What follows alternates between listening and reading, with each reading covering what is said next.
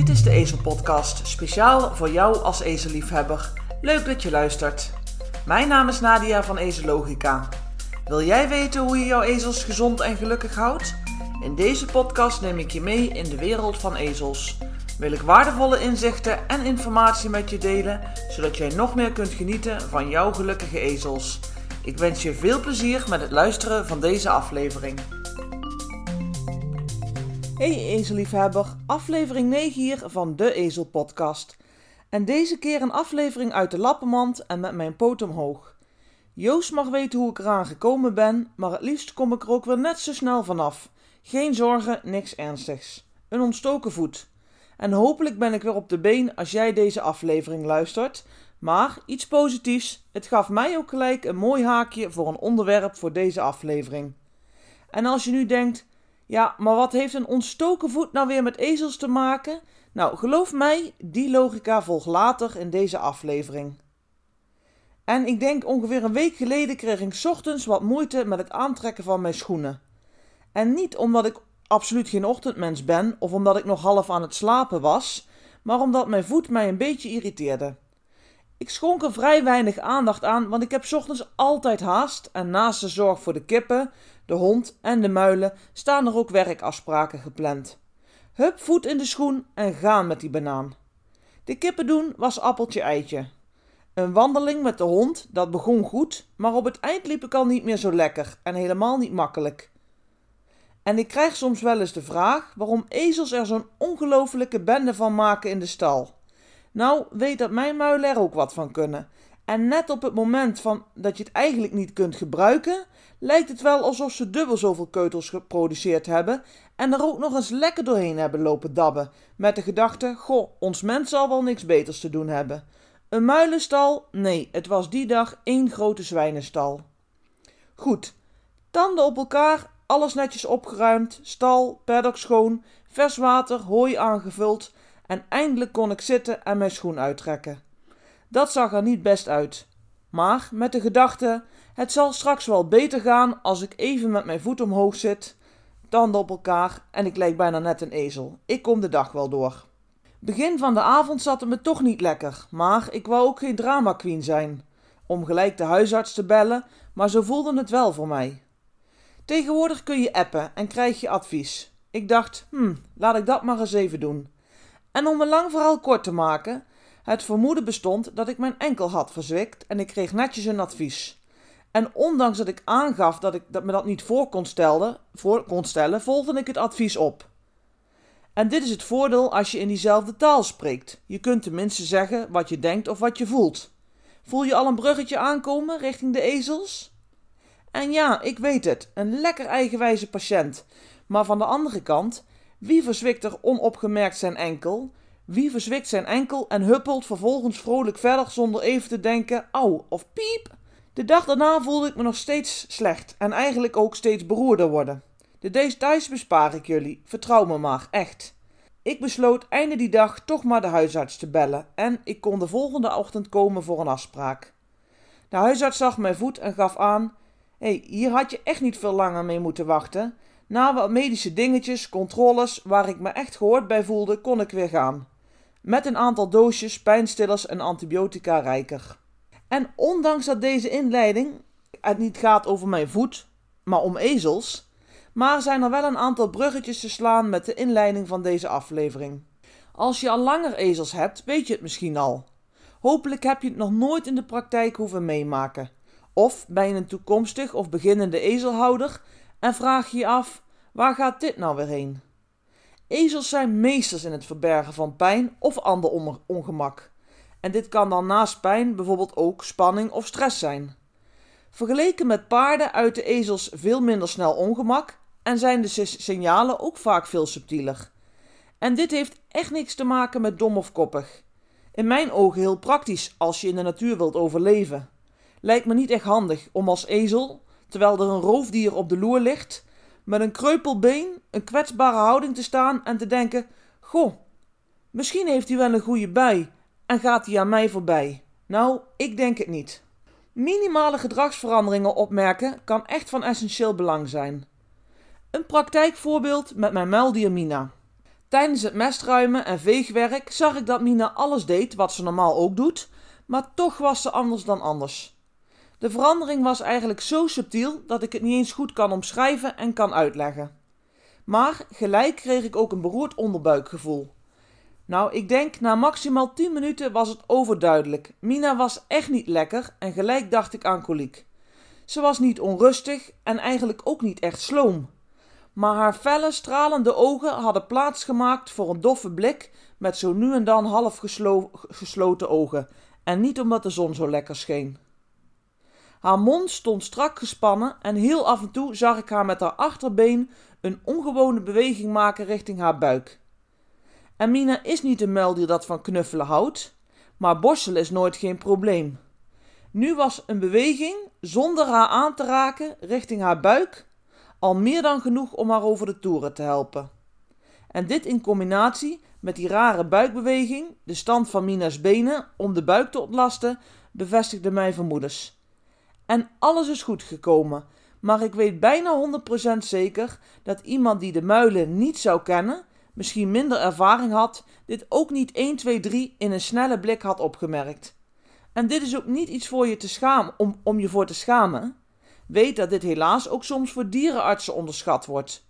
Je kunt het leren, maar daarover aan het einde van deze aflevering meer. Zo kreeg ik jaren geleden een telefoontje van de staleigenaresse. Mijn muilen stonden toen nog op een pensionstal. Nadia, wil je zo snel mogelijk naar stal komen? Er is iets met muildier Jozef. Ik kan het niet plaatsen. Eigenlijk ook niet vergelijken met mijn paarden, maar het is anders dan anders en het zit me echt niet lekker. Iemand met heel veel ervaring en echt een goede kijk, maar toch riep ze: Het is anders dan anders. En dan zijn muilen nog maar halve ezels. Ik ben altijd netjes, maar wel vrij direct geweest naar mijn toen nog werkgever. Ik wilde dag en nacht helpen op mijn werk als nood aan de man was. Maar als mijn muilen iets mankeerde, dan ben ik naar huis en dat wist mijn werkgever. Zo ook toen. En ondanks dat ik ervan overtuigd ben dat we er redelijk snel bij waren, helaas liep het deze keer niet goed af. Ik heb toen na een aantal dagen moeten besluiten om Jozef te laten gaan. Verschrikkelijk, wat een gemis. En als ik daar nog aan blijf denken, kan ik wel een potje janken. Dit gun ik echt niemand. Zo weet ik het ook nog goed. En dit was een andere keer dat ik op de vrachtwagen zat in het oosten van het land. Ik had mijn werkgever geïnformeerd over de muildieren en mijn werkgever zei: Nadia, laat die terugvracht maar zitten. Ik los het wel op, kom naar huis en ga naar je muilen toe. En even een disclaimer, voordat iedereen denkt: Oh, gaat dat zo in het transport? Ik deed regelmatig een extra ritje of een spoedvrachtje wegbrengen naar vaste klanten, op een vrije dag, in de weekenden of in de avond. Dit was toen mijn persoonlijke situatie en in het kader van geven en nemen kon dit. Ik wil dus zeker niet tegen iedereen zeggen dat je zomaar tegenover je werkgever maar je eigen plan moet trekken. Niet dat straks nog mensen hun baan kwijtraken door het luisteren van deze ezelpodcast. Ik weet wel gewoon hoe belangrijk het is om snel te handelen als je ziet of hoort als er iets niet goed gaat of niet lekker gaat met jouw ezels. Daarom is het ook juist zo belangrijk om te weten wat normaal is voor ezels, maar zeker ook wat voor jouw ezel als individu, individu normaal is. En dit is niet lelijk bedoeld ten opzichte van het medisch advies dat ik in eerste instantie voor mijn voet kreeg.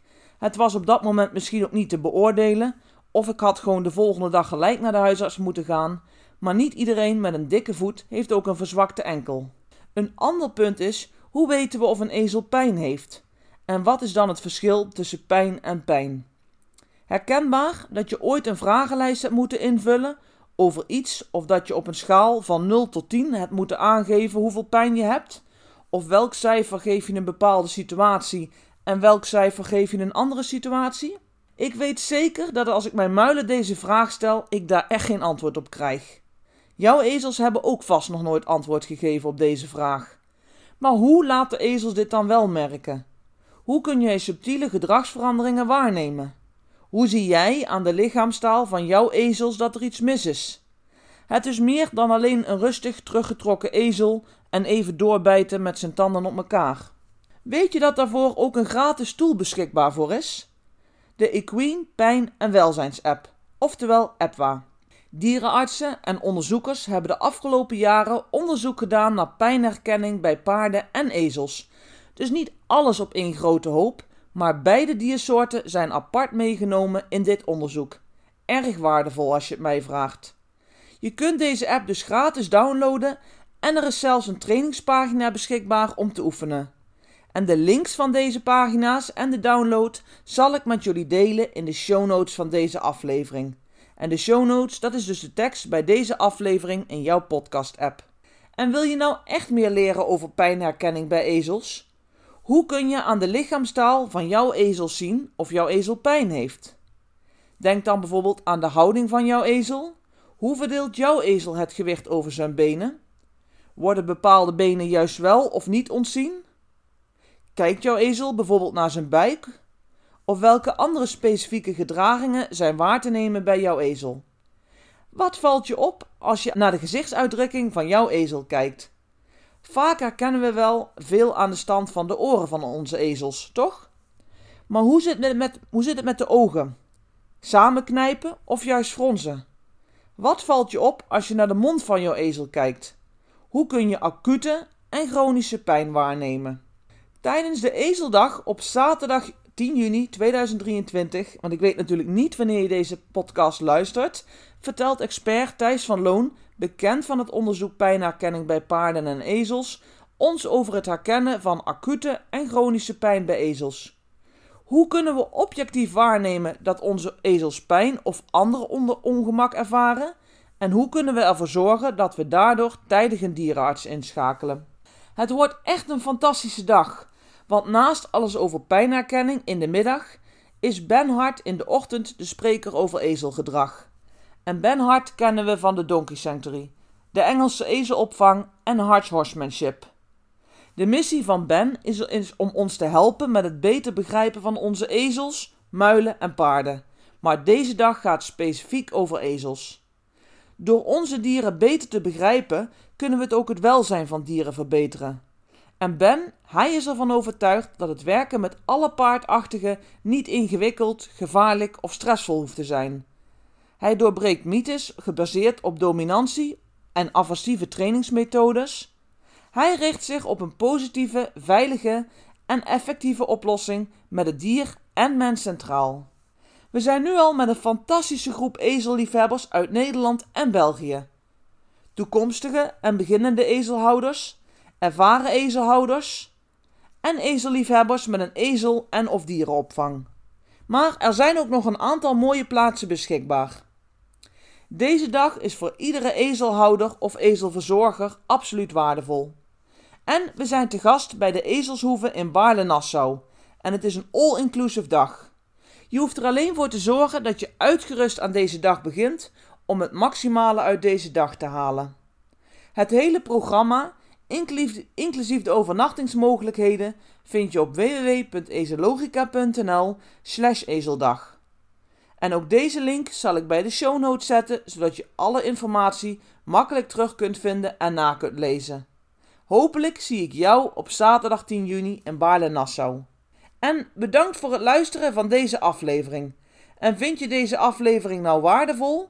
Wil je me dit dan laten weten? Op social media of een mailtje of bijvoorbeeld door deze Ezel-podcast te beoordelen in jouw podcast-app. Tot de volgende aflevering. Bedankt voor het luisteren naar deze aflevering van de Ezel-podcast. Wil jij ook samenwerken aan ezelwelzijn? Geef dan deze Ezel-podcast een review of beoordeling in jouw podcast-app.